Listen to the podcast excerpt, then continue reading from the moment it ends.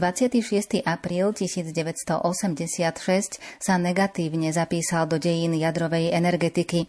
Počas experimentu a testu nového bezpečnostného systému v jadrovej elektrárni v Černobyle došlo k prehriatiu reaktora a následne k výbuchu. Pritom sa uvoľnil radioaktívny mrak, ktorý postupoval cez západnú časť Sovietskeho zväzu, východnú Európu a Škandináviu. Kontaminované boli rozsiahle oblasti Ukrajiny, Bieloruska a Ruska. V ohrození života bolo 7 miliónov ľudí.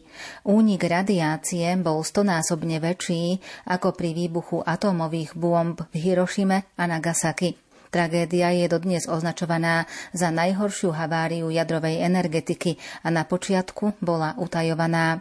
Nikto z kompetentných bezprostredne po explózii nevaroval obyvateľov Ukrajiny ani okolitých krajín. S evakuáciou obyvateľov z oblasti Černobyla začali sovietskí činitelia až 36 hodín po explózii. O tejto tragédii sa v nasledujúcich minútach porozprávame s historikom Ústavu pamäti národa Františkom Neupauerom. Pridáme hudbu podľa výberu Diany Rauchovej. Technicky spolupracuje Pavol Horniak a nerušené počúvanie vám praje Andrea Čelková.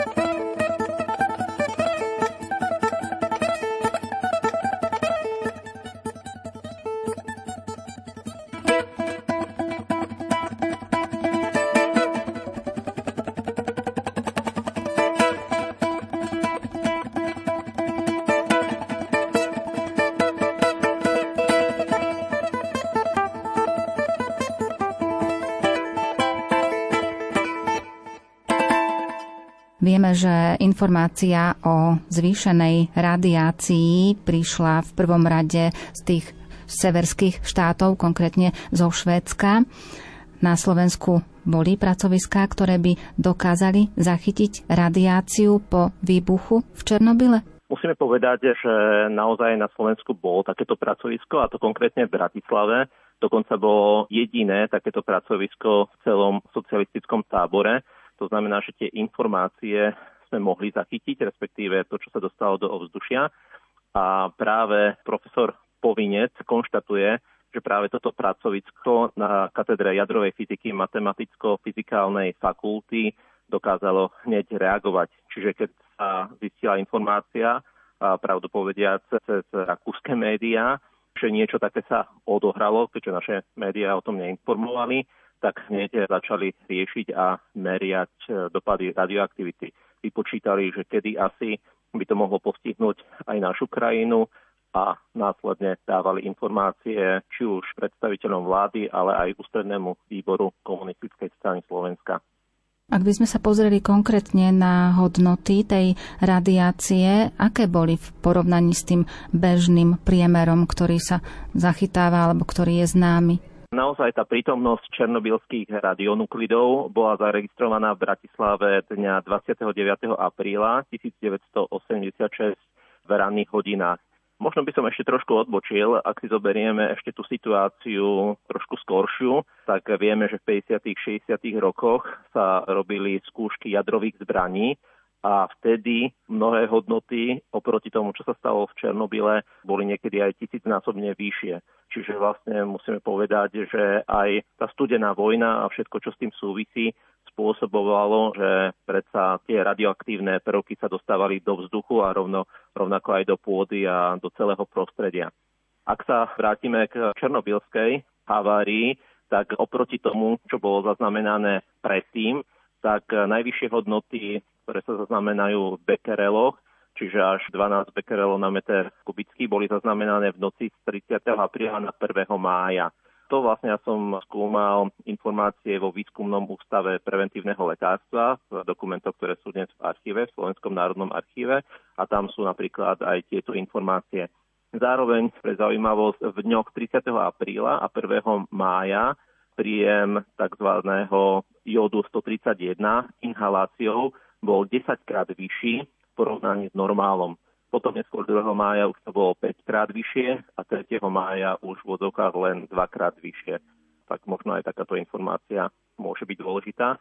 Samozrejme, to prijímanie tých negatívnych prvkov do nášho tela postupovalo rôznym spôsobom. Na jednej strane dýchaním, tým, že človek to inhaloval a dostávalo sa mu to do tela. Potom vlastne ďalšou možnosťou, ako do človeka prišli tie negatívne hodnoty, bolo aj vonkajším ožiarením, keďže vlastne na zemskom povrchu boli zachytené rôzne konštrukčné budovy, časti budovy a podobne žiarením, a to mohlo tvoriť až nejakých 30-50% celkovej dávky obyvateľstva. No a potom samozrejme tu ešte bola aj konzumácia radioaktívnych potravín. Čo sa týka tých potravín, tak boli zasiahnuté hneď bezprostredne po tom výbuchu? Bolo to postupne. Potraviny boli zasiahnuté predovšetkým, takže ten mrak sa dostal aj na naše územie. Ináč aj to bolo zaujímavé, že ten vietor väčšinou púka zo západu smerom na východ. Vtedy bolo tak, že najskôr zasiahlo ten sever a potom neskôr to zasiahlo práve, že ten vietor fúkal smerom na západ. Že aj tie vysoké hodnoty boli už na východnom Slovensku zaznamenané skôr, neskôr aj na západnom Slovensku, ale dotklo sa to dokonca aj Škótska napríklad, alebo aj v Alpách boli vysoké hodnoty radioaktivity. No a čo sa týka samotných potravín, tak tam to bolo tak naozaj aj cez tie komisie informované, čiže či už vládu, alebo aj ústredný výbor Komunistickej strany Slovenska, aby aj obyvateľstvo bolo informované, že predsa len by nemali konzumovať šalát v tom čase, alebo aj ďalšie potraviny. A predovšetkým najväčšia kontaminácia bola cez ovce, čiže v tých vyšších polohách, keď konzumovali tie ovce trávu, ktorá bola tak ľudovo podvodané radioaktívna, tak potom sa to dostávalo do mlieka, do žinčice, do ovčích syrov, a aj samotná komisia konštatovala, že je potrebné urobiť opatrenia okolo bačov, ktorí konzumovali žinčicu aj v tom čase, ale vlastne tu vidíme tie dôsledky neinformovanosti, čiže sa podávali len tak niekedy tajne a tie informácie potom, keď sa mali premietnúť priamo do praxe, tak niekedy sa urobili presne opačné. Čiže keď prišla informácia, že kravy by nemali konzumovať teraz čerstvú trávu, ale skôr z tých zásob staršieho sena, niekto to pochopil úplne opačne a vlastne dávali stravu dobytku práve čerstvú trávu, aj keď vlastne nejak tajnou šifrou, ako môžem povedať, bola informácia dodaná, že to má byť presne opačne. A rovnako neskôr sa tá kontaminácia mlieku prejavila, aj keď už seno sa nachádzalo v maštaliach, ktoré zárodky teda boli kontaminované práve po výbuchu, takže vlastne potom tie hodnoty ešte aj pri tom mlieku boli vyššie zase na jeseň.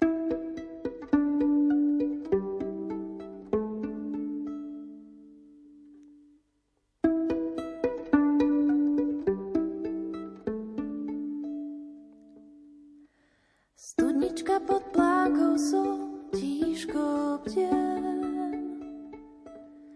Nerušte krúhy moje, keď čakám nový deň. Keď jablko do mňa spadne, červená sa na dne ako drahokám. Možno dieťa zvedavé príde ku mne po tráve ovlážiť si dlane. Možno dieťa zvedavé príde ku mne po tráve ovlážiť si dlane. Vtákom hniezdom som, ich spev je mojou modlitbou. Vtákom hniezdom som, ich spev je mojou modlitbou. Na čo plánka nezrela pri mne vyrástla, znáša trpko z jej plodov, sa ma často dotýka. Záhradník nej chodí z rána, korunou jej orezáva, zalievajú a čistí. Počujem, jak stoná zliká, pán sa ku nej s láskou skláňa, ako by ju objať chcel. Som, ich spev je mojou modlitbou. Vtákom hniezdom som, ich spev je mojou modlitbou. Jedného dňa príde chvíľa, keď do jej pňa zaštepí sa jabloňa rubinová. Nová miazga prúdi telom, včeli zúľa zláka pelom jej vôňa. Omamná na jesenné útle pláke, dozrievajú plody sladké, do studne padajú. Kto vyloví z mojej hĺbky zrelé jablká?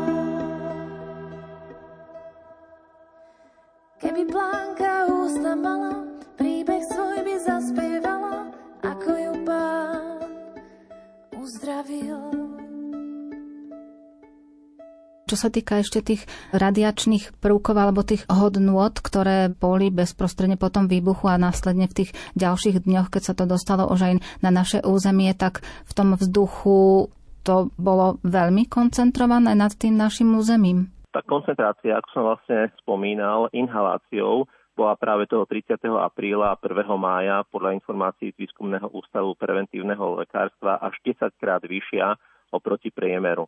No a práve tamto vidieť, že vtedy dýchaním najviac to mohli ľudia nejakým spôsobom dostať do seba. Čiže stačilo v tom čase povedať alebo informovať, aby na nejaký ten čas ľudia sa zatvorili v domoch a hľadali teda priestory, aby deti nechodili na pieskoviska, tak ako to urobili v Rakúsku, aby sa nehrali s tým pieskom. a u nás vlastne ničomu takému nedošlo. Naozaj Bohu vďaka, že tá radiácia nebola 1000 alebo 2000 krát vyššia, ak to tak trošku preženiem, ale to, že vlastne vláda a štátne úrady neinformovali o tom, čo sa vlastne dialo, tak v konečnom dôsledku poškodzovali zdravie vlastného obyvateľstva. A oproti tomu napríklad aj samotné Poľsko alebo rovnako komunistické Maďarsko informovalo oveľa viac vlastné obyvateľstvo a chránilo zdravie a rovnako aj bezpečnosť svojich obyvateľov oveľa viac ako Československo. Je to také zarážajúce, keď s odstupom času to vnímame. V podstate my sme možno tá generácia, keď sme mali vtedy pár rokov, od tých 5 až možno do 10-15 rokov, tak sme tomu až tak veľmi nevnímali, ale tí naši rodičia to určite vnímali veľmi intenzívne. Ako sa teraz s odstupom času to môžeme vnímať, že došlo k zatajovaniu takýchto dôležitých informácií, ktoré mali dosah na všetkých obyvateľov vtedajšieho Československa? Naozaj to môžeme vnímať, že tá situácia z tohto pohľadu bola hrozná. Že stačilo menšie opatrenia, stačilo by povedať, že 1. mája budeme oslavať v telocvičniach. Ak by už aj nechceli informovať, tak by mohli povedať, že urobíme nejaký program v telocvičniach a podobne. A tým pádom, že vlastne tu vidíme tú ideológiu, ktorá neinformuje, ktorá dokonca núti všetkých obyvateľov krajiny, aby vyšli do ulic, aby oslavovali 1. máj, aby manifestovali vernosť strane, vernosť komunistického režimu. A to sa mi zdá naozaj taký veľký manifest komunistického režimu v Československu, práve v tom duchu, že v tých 50. rokoch pozatýkali nejakých politických protivníkov, kňazov. A tu vlastne vidíme v tom 86. roku, keď prišlo k tejto tragédii, tak tu sa ukázalo, že väzňami v tejto krajine sme boli všetci. Dokonca aj tí predstavitelia alebo tí, ktorí fandili komunistickému režimu. A tu vlastne vidíme tú zvrátenosť toho režimu. Ja si dokonca dovolím ocitovať do zborníka, ktorý sme vydali na Ústave pamäti národa, kde vlastne reportér rakúsky, ktorý pôsobil v tom čase v Sovietskom zväze, tak on spomína, že išli do malej dedinky blízko Černobylu a čudovali sa, keď videli, že tí ľudia ďalej tam žijú a stravujú sa, ako by sa nič nestalo. A on vlastne spomína, uvedomili sme si, že nemajú žiadne informácie o tom, čo sa stalo a v akom ohrození je ich zdravie. Ľudia stále neverili, že boli zachránení v úvodzovkách, zachránení od pohromy, že sa niečo stalo. Vraveli nám, že si nič nevšimli, nevideli žiaden mrak nad elektrárňou, že nebolo cítiť žiaden zápach, zvuky, nič. Stále ešte verili, že to bol len komplot medzinárodnej kontrapropagandy. Rozhodli sa po evakuácii vrátiť do svojich domovov. A tu vidíme, že tá neinformovanosť, čo vlastne spôsobovala aj v našej krajine. K tej tragédii došlo toho 26. apríla v roku 1986 na území vtedajšieho Sovietskeho zväzu. Dnes je to územie Ukrajiny. Aj Sovietsky zväz zatajoval informácie? Samozrejme, zatajovali tie informácie a ja možno nadviažem tiež na taký citát od Sergeja Rezničenku, ktorý sa tiež zúčastnil našej konferencie, ktorý v roku 1986 žil so svojou rodinou, manželkou a 2 synmi v Chárkove na Ukrajine. Dnes často počujeme to slovo Chárkov ako druhé najväčšie ukrajinské mesto a v tom čase pracoval ako vodič zásobovač. A on vlastne spomína, v noci byt, v ktorom sme bývali, navštívila vojenská polícia a povolala ma na manévre. Jedinou mojou výbavou bola letná rovnošatá uniforma a osobný dozimeter. Pridelili ma k vojenskej polícii. A on potom vlastne neskôr spomína, že vlastne čo robili, akým spôsobom a hovorí, že likvidovali sme zamorenú techniku a pri pokuse pašovania čo i len skrutky sme mali rozkaz strieľať. Každú minútu strávenú v černobylskej zóne som si uvedomoval smrteľné nebezpečenstvo. Nikto s presnosťou nevie povedať, koľko zo 600 000 likvidátorov Černobylu zastrelili. Koľko z nich to psychicky nezvládlo a utieklo. Napriek všetkému, čo ma obklopovalo, som to vydržal do konca. Uvedomoval som si, že niekto tam ostať musí, aby sa zabránilo ešte väčšej tragédii. A naozaj tí najviac postihnutí práve boli títo likvidátori, ktorí sa snažili, dá sa povedať, zabrániť tomu, aby ľudia išli do tejto zóny, ale rovnako aj tí, ktorí sa podielali na hasenie vzniknutej havárie v Černobyle. Dočičko moja, jaké lenečko, dočičko moja manička, dočičko moja rybníčka. якої ж ти собі хаточки забажала, темної та невеселої, смутної та й невидної. Та туди ж і сонечко не загріє, та туди ж і вітер не завіє. Дочечко ж моя й голубочко, дочечко ж моя ріднесенька. Нащо ж ти мене покинула, кому ж ти мене приручила? Чи братові, чи сестрі, чи рідні дочці? Дочечко ж моя, я килиночко, дочечко ж моя родиночко. Ох, обірвало сердечко, та воно ж і не загоїться, та куди ж я не піду, та я ж тебе, моя дочечко, не найду. Та ж будуть діти, я ж буду дивитися, та буду тільки журитися. Я ж тебе ніде не побачу, куди ж я не піду, я тебе, моя дочечко, не найду. Ох, зацвіла ж вишенька та зов'яла, була в мене дочечка, я її втеряла. Дочечко ж моя ріднесенька, дочечко ж моя манесенька, як же ж мені йти, та як же ж мені в цю хаточку зайти? Нащо ж ти мене покинула, таку старісіньку та манісіньку? Хто ж мене буде доглядати? Хто ж мене, моя дочечко, буде годувати?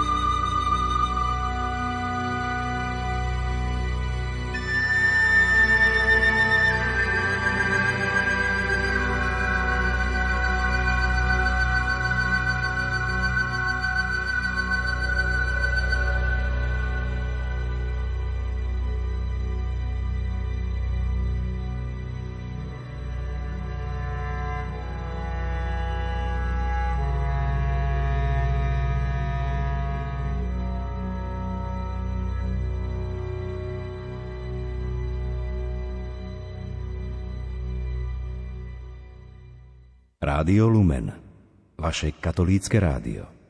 Akú pozíciu mala v tom čase táto jadrová elektráreň aj z pohľadu toho umiestnenia v Európe, aj z pohľadu tej jadrovej energetiky? Ako bola vnímaná táto jadrová elektráreň v Černobyle? Čo sa týka jadrových elektrární, tak vieme, že sú bežnou súčasťou. Vieme, že aj taká menšia havária bola aj u nás na Slovensku, v Jasovských Bohuniciach, a našťastie teda než bola odstránená. dokonca aj nejaké menšie havárie aj boli pri iných elektrárniach. Ale to, čo sa odohralo v Černobyle, tak to vlastne zasiahlo celosvetovú verejnosť, pretože sa to dotklo a naozaj aj tá radiácia sa dotkla mnohých krajín, teda hlavne Európy, kedy dokonca ten spád radiácie bol vyšší niekedy až v Škótsku ako u nás, keďže ten mrak sa to dostalo až do týchto krajín. Následkom toho samozrejme boli aj nejaké také pozitíva, že viac sa dbalo a začalo dbať aj na bezpečnosť. Ale na druhej strane tu vidíme napríklad u nás, kým tá radiácia v mlieku sa riešila, že keď má akú hodnotu, v takých jednotkách sa to nazýva, že v bekereloch, tá negatívna hodnota, tak že vlastne, že keď to bude mať nejakých 5000 alebo 3000, že kedy už to mlieko by nemali piť deti. A tam vlastne v tých správach, čo som čítal, tak je napísané, že ministerstvo zdravotníctva si myslí, že pri hodnote 3000 bekerelov to ešte deti môžu piť. Odborníci hovorili, že 500 bekerelov, že už je zlá hodnota a už by to deti nemali konzumovať, ale teda však nejak politické špičky asi o tom viac rozhodnú ako odborníci. Dnes vieme o výbuchu vo Fukušime, tak už tá hodnota 100 bekerelov je považovaná za neprimeranú, aby človek konzumoval napríklad mlieko. Tak to vlastne vidíme a možno je to také porovnanie, čo sa u nás dialo a ako to bolo vnímané vo svete.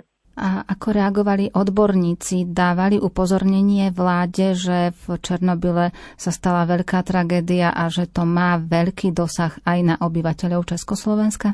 Tie informácie išli zo strany odborníkov smerom k ústrednému výboru komunistickej strany, ale rovnako samozrejme aj k vláde.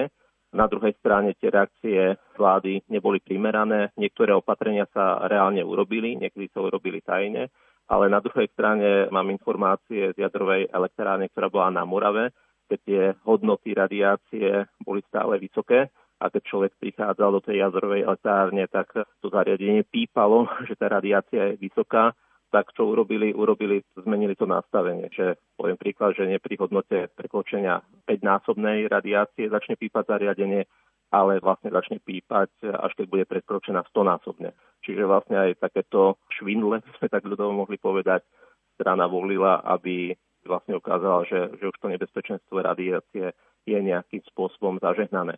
Na druhej strane informácie k nám prúdili zo západu, dokonca aj v korešpondencii, ktoré zachytávala štátna bezpečnosť, boli informácie, jedna pani písala svojim príbuzným, že hygienikov v Československu by mali pozatvárať, že nedostatočne sa snažilo informovať verejnosť o tom, čo sa udialo v Černobyle. Samozrejme, tento list nikdy sa nedostal k človeku, ktorému bol adresovaný a štátna bezpečnosť skôr riešila to, aby nedošlo k nejakým zburám, aby ľudia neboli informovaní reálne o týchto záležitostiach. A ak niekto aj informoval, napríklad lekár Blažej Váščák z východného Slovenska o tom, čo sa deje, tak hneď bol na hľadačiku štátnej bezpečnosti, že šíri informácie, ktoré ohrozujú zdravie celej spoločnosti, keď vlastne hovoril o následkoch. A samotné následky, tak niektorí tak zjednodušene povedia, že najväčšia hrozba bola inhalácia cez vzduch, a teda rakovina štítnej žľazy. No na druhej strane svetový odborník na zdravotníctvo nositeľ Nobelovej ceny hovorí, že dôsledky Černobylu to nie sú otázkou dnešných dní, ktorý povedal, ale to sa ukáže až na ďalších generáciách, že aké dôsledky Černobylu vlastne ešte iba budú a budú prichádzať cez zdravie potomkov ľudí, ktorí zažili tento výbuch.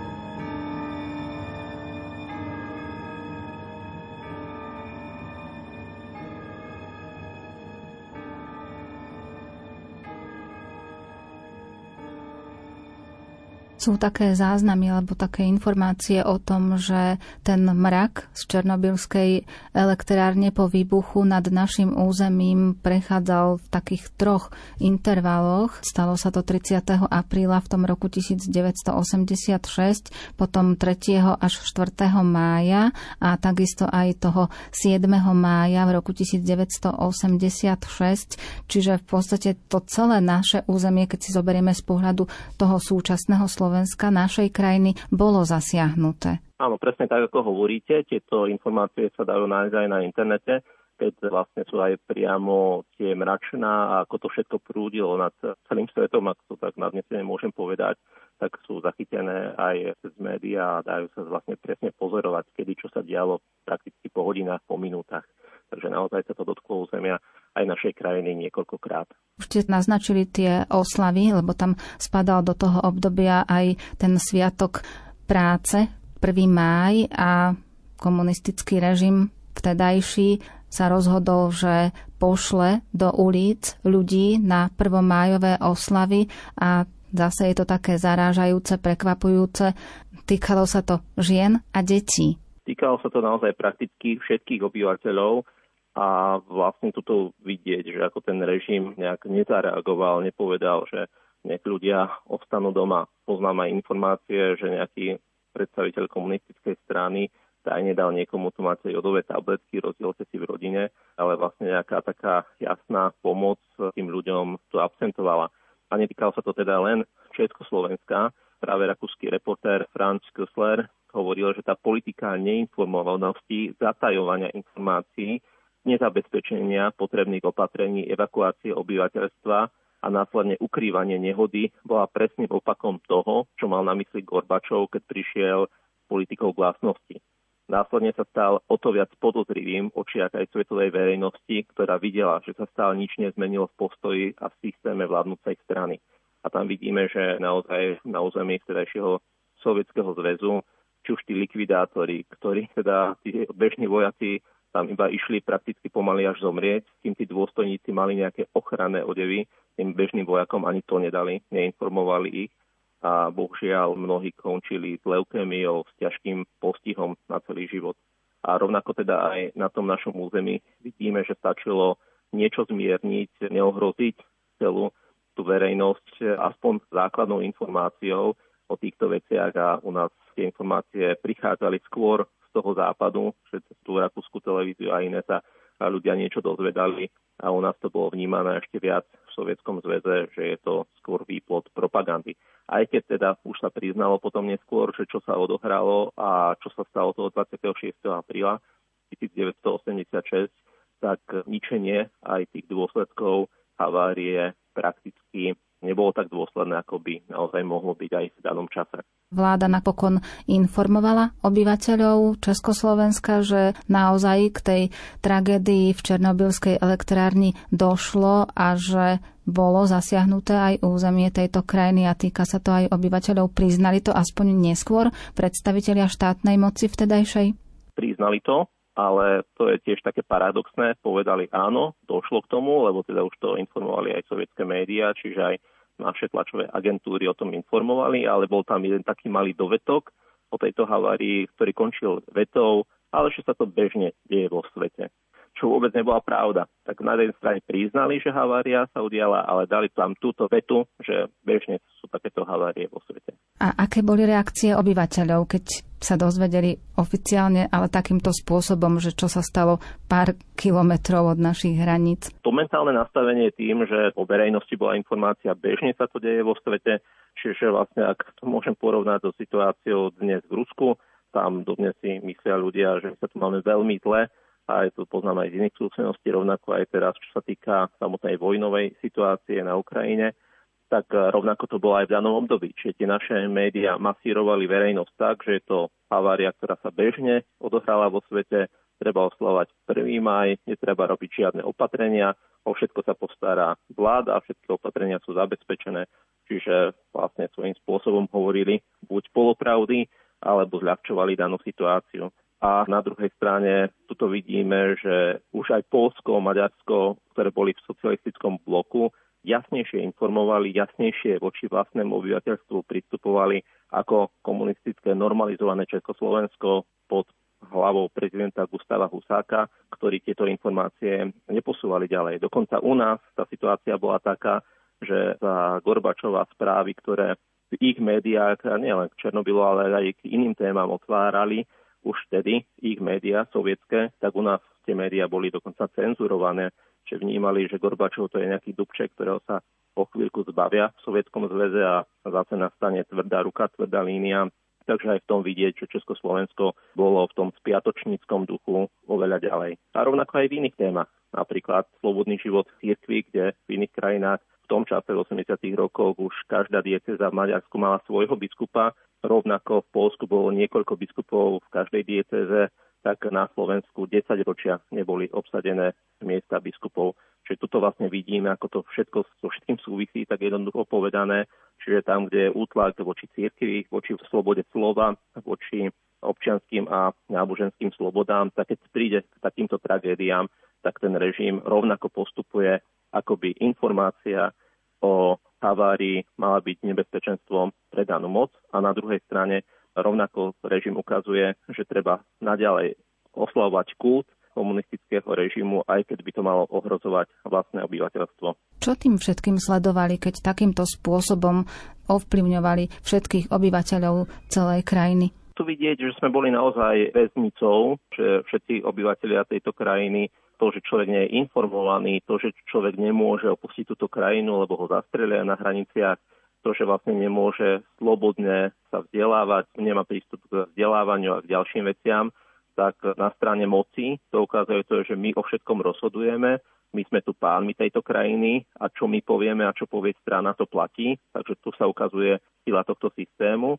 A na druhej strane, no keď človek nevie, nemá informovanosť, dokonca je mu predkladaná, že sú to také bežné veci, sa odkrývajú polopravdy, tak potom sa nie je čo čudovať, že človek aj tomu režimu uverí.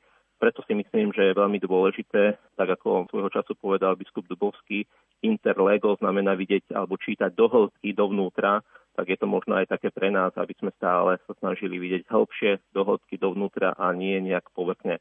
Ako to servíroval komunistický režim verejnosti. Rovnako aj dnes niekedy počúvame pohľady ľudí, že za komunizmu bolo lepšie, no ale vlastne nevieme porovnať tú situáciu. Ak by to ten komunistický režim nebol, by sme sa mali oveľa lepšie a nehovoriac o tom, že vlastne tí, čo hovoria, že bolo lepšie, tak prakticky posielajú naspäť do väzení, aby boli prenasledovaní, čo aj napríklad neskorší kardinál, vtedy tajný biskup Ján Chryzostom Korec a rovnako predstavitelia Reholi a ďalší. Čiže možno aj to by sme si mohli uvedomiť cez tú spomienku na Černobyl roku 1986.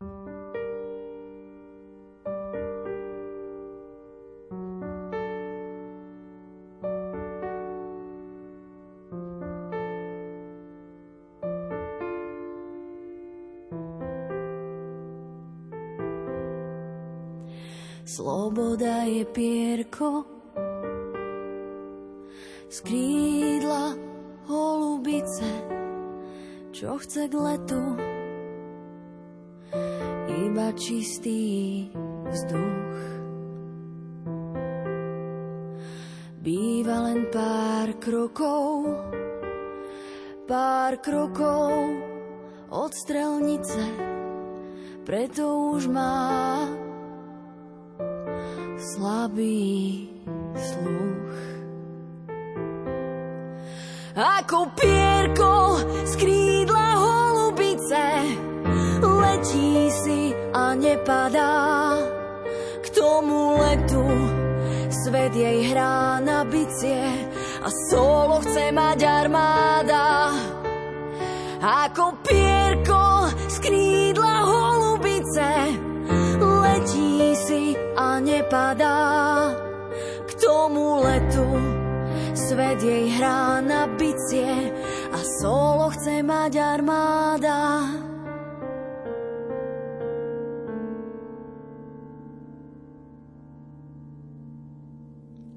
Sloboda je pierko z krídla holubice. môžeme spojiť celú tú ideológiu aj s akýmsi strachom, že chceli udržiavať tých ľudí v obavách a chceli si vytvoriť taký veľký dojem, že tí predstavitelia tej štátnej moci rozhodujú o všetkom a ak sa niečo iné stane alebo niekto sa vzoprie ich presvedčeniu, ich rozhodnutiu, tak bude za to potrestaný, lebo takýmto spôsobom ten komunistický režim konal a v podstate aj vystupoval aj voči tým predstaviteľom cirkvi alebo aj voči ľuďom, ktorí sa vzopreli nejakým spôsobom proti rozhodovaniu alebo proti myšlienkam, proti názorom štátnej moci vtedajšej. Myslím si, že je to tak, ako hovoríte, že kto vládne tým, že ľudí zastrašuje, tak si myslí, že má moc. A ak sú ľudia, ktorí sa boja, tým pádom ten režim má ešte väčšiu moc, ešte tvrdšie môže zasiahnuť, ešte tvrdšie zasiahne aj voči ľuďom, ktorí sú či už vnútorne slobodní, alebo sa snažia otvoriť aj tú cestu k občianskej a náboženskej slobode. A práve tu vidíme, že práve takto aj konal komunistický režim. No na druhej strane musíme povedať, že vlastne tu boli aj predstavitelia, ktorí predsa len svojím spôsobom išli proti režimu v duchu slobody, v duchu možno až takého evanjeliového, že dokonalá láska vyháňa strach a v duchu tejto lásky k blížnemu, ak tak môžeme nazvať, tlačili sami z daty, informovali ľudí, mali stretká, na ktorých teda aj duchovne rástli, ale rovnako aj sa informovali o tom, čo sa deje a dokonca vykročili s odvahou v 88.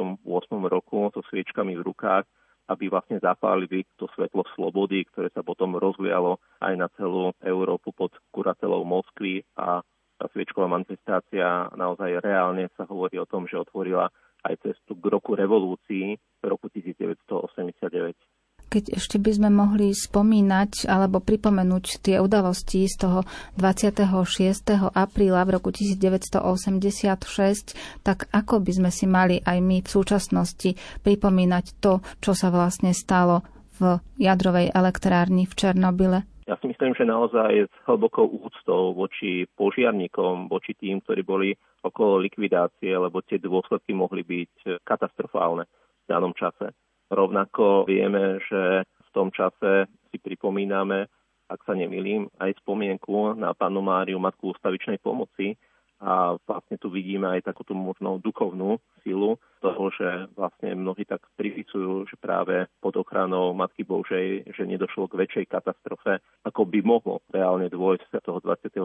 apríla. To je možno naozaj taký duchovný pohľad. Z hľadiska dejín jasne musíme konštatovať, ako sa správal režim, ako informoval, neinformoval a mali by sme možno tak silnejšie si to uvedomiť, pripomenúť a definovať, respektíve identifikovať hrôzy komunistického režimu, ktoré sa netýkali len 50. rokov, ale aj rokov normalizácie. Vieme, že práve v čase, keď u nás bola normalizácia, tak bol dokonca aj atentát na poľského pápeža Jana Pavla II. v 81. roku a tak ďalej. Čiže musíme to naozaj aj vnímať vo svetovom kontexte, že čo vlastne znamenala táto ideológia nielen pre Slovensko, ale rovnako aj pre svet. Čiže na jednej strane by som povedal vďačnosť za tých, ktorí nespôsobili tú haváriu a išli ju riešiť. A na druhej strane uvedomenie si aj to, že tie informácie, ako veľmi sú dôležité, ako je dôležité hľadať ten skutočný zdroj informácií a vedieť, posúdiť a potom následne aj konať v duchu pravdy a rovnako v duchu pravdy vo vzťahu k minulosti, súčasnosti i vo vzťahu do budúcna. V súvislosti s touto tragédiou, o ktorej hovoríme, z toho roku 1986, keď sa presunieme do súčasnosti, do roku 2022, tak vo februári, keď Rusko napadlo Ukrajinu, pár dní potom došlo k opätovnému obsadeniu tejto jadrovej elektrárne v Černobyle, ale takisto aj ďalších jadrových elektrární na území Ukrajiny pre ľudí, ktorí zažili ten 86. rok na vlastnej koži a pamätajú si, čo sa vtedy dialo, tak tieto súvislosti boli veľmi bolestné alebo obávali sa, že sa stane niečo podobné ako v tom roku 1986. Je teraz tá situácia iná? Vníma to svet inak, že tá hrozba, ktorou sa snažilo to Rusko nejakým spôsobom naznačiť, že sú jadrovou veľmocou a že majú dosah na tie jadrové elektrárne, že môže to byť nejaká ďalšia tragédia pre možno celý svet? Myslím si, že rovnako ako v 86. roku u nás ten pohľad mocných je taký, že je potrebné zastrašiť iných. Rovnako aspoň ja osobne som to vnímal aj pri týchto udalostiach. Máme v rukách jadrové zbrane, ktorým sa vyhrážali, že zasiahnu, a obsadili sme jadrové elektrárne, čiže ďalšia takáto hrozba, že dávajte si pozor na nás. Takže vlastne tu vidíme, že tak totalitný režim z komunistického režimu, tak aj Putinov režim je režimom, ktorý zastrašuje tak svetovú verejnosť, ako aj vlastné obyvateľstvo.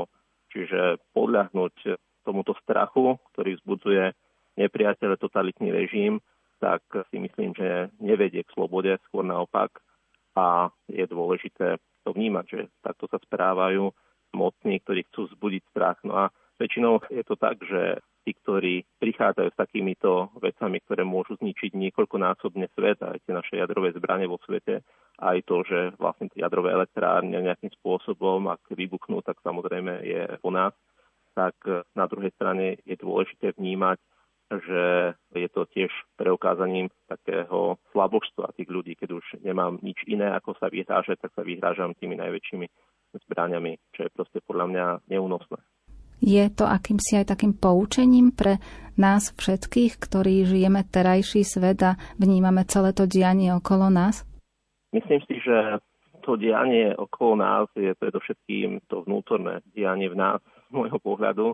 Čiže vlastne to vnútorné nastavenie mnohých, ktorí čelili veľkým hrozbám, tak bolo také, že boli vnútorne slobodní. A to im pomáhalo. Vnímali, že dokonalá láska vyháňa strach. Dokonca sa modlili za tých, ktorých utláčali, a dokonca v nich videli aj tých nepriateľov budúcich veľkých apoštolov. Čiže vlastne témou dnešných dní je naozaj aj teda naše deti sa modlia za to, aby sa Putin polepšil, aby vlastne nebol konflikt na Ukrajine, ale rovnako teda aj sami sa za seba modlíme, aby my sme sa polepšili, aby sme boli lepší, a k tomu nám môže dopomôcť aj to vnímanie vonkajšej situácie. Profesor Krčmery hovorí, že deti svoje učil, aby sa dívali na správy, ak nie kvôli tomu, aby boli informovaní a len vedeli, čo sa deje a poznali svet, tak aj kvôli tomu, aby vedeli, za čo sa majú modliť, za koho sa majú modliť. A to si myslím, že je tiež také dôležité pre nás.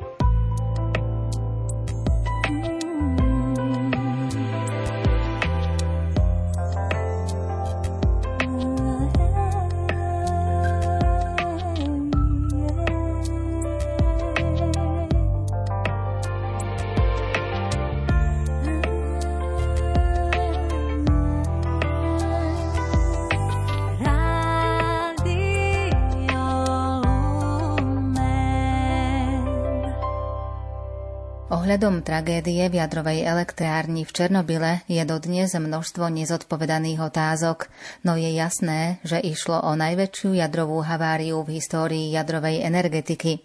Problematikou sa zaoberajú aj v Ústave pamäti národa, ktorý vydal zborník Černobyl 1986 – minulosť, dôsledky, východiská. My sme sa o tejto téme porozprávali s historikom Ústavu pamäti národa Františkom Neupauerom. Pridali sme hudbu podľa výberu Diany Rauchovej. Technicky spolupracoval Pavol Horniak a za pozornosť vám ďakuje Andrea Čelková.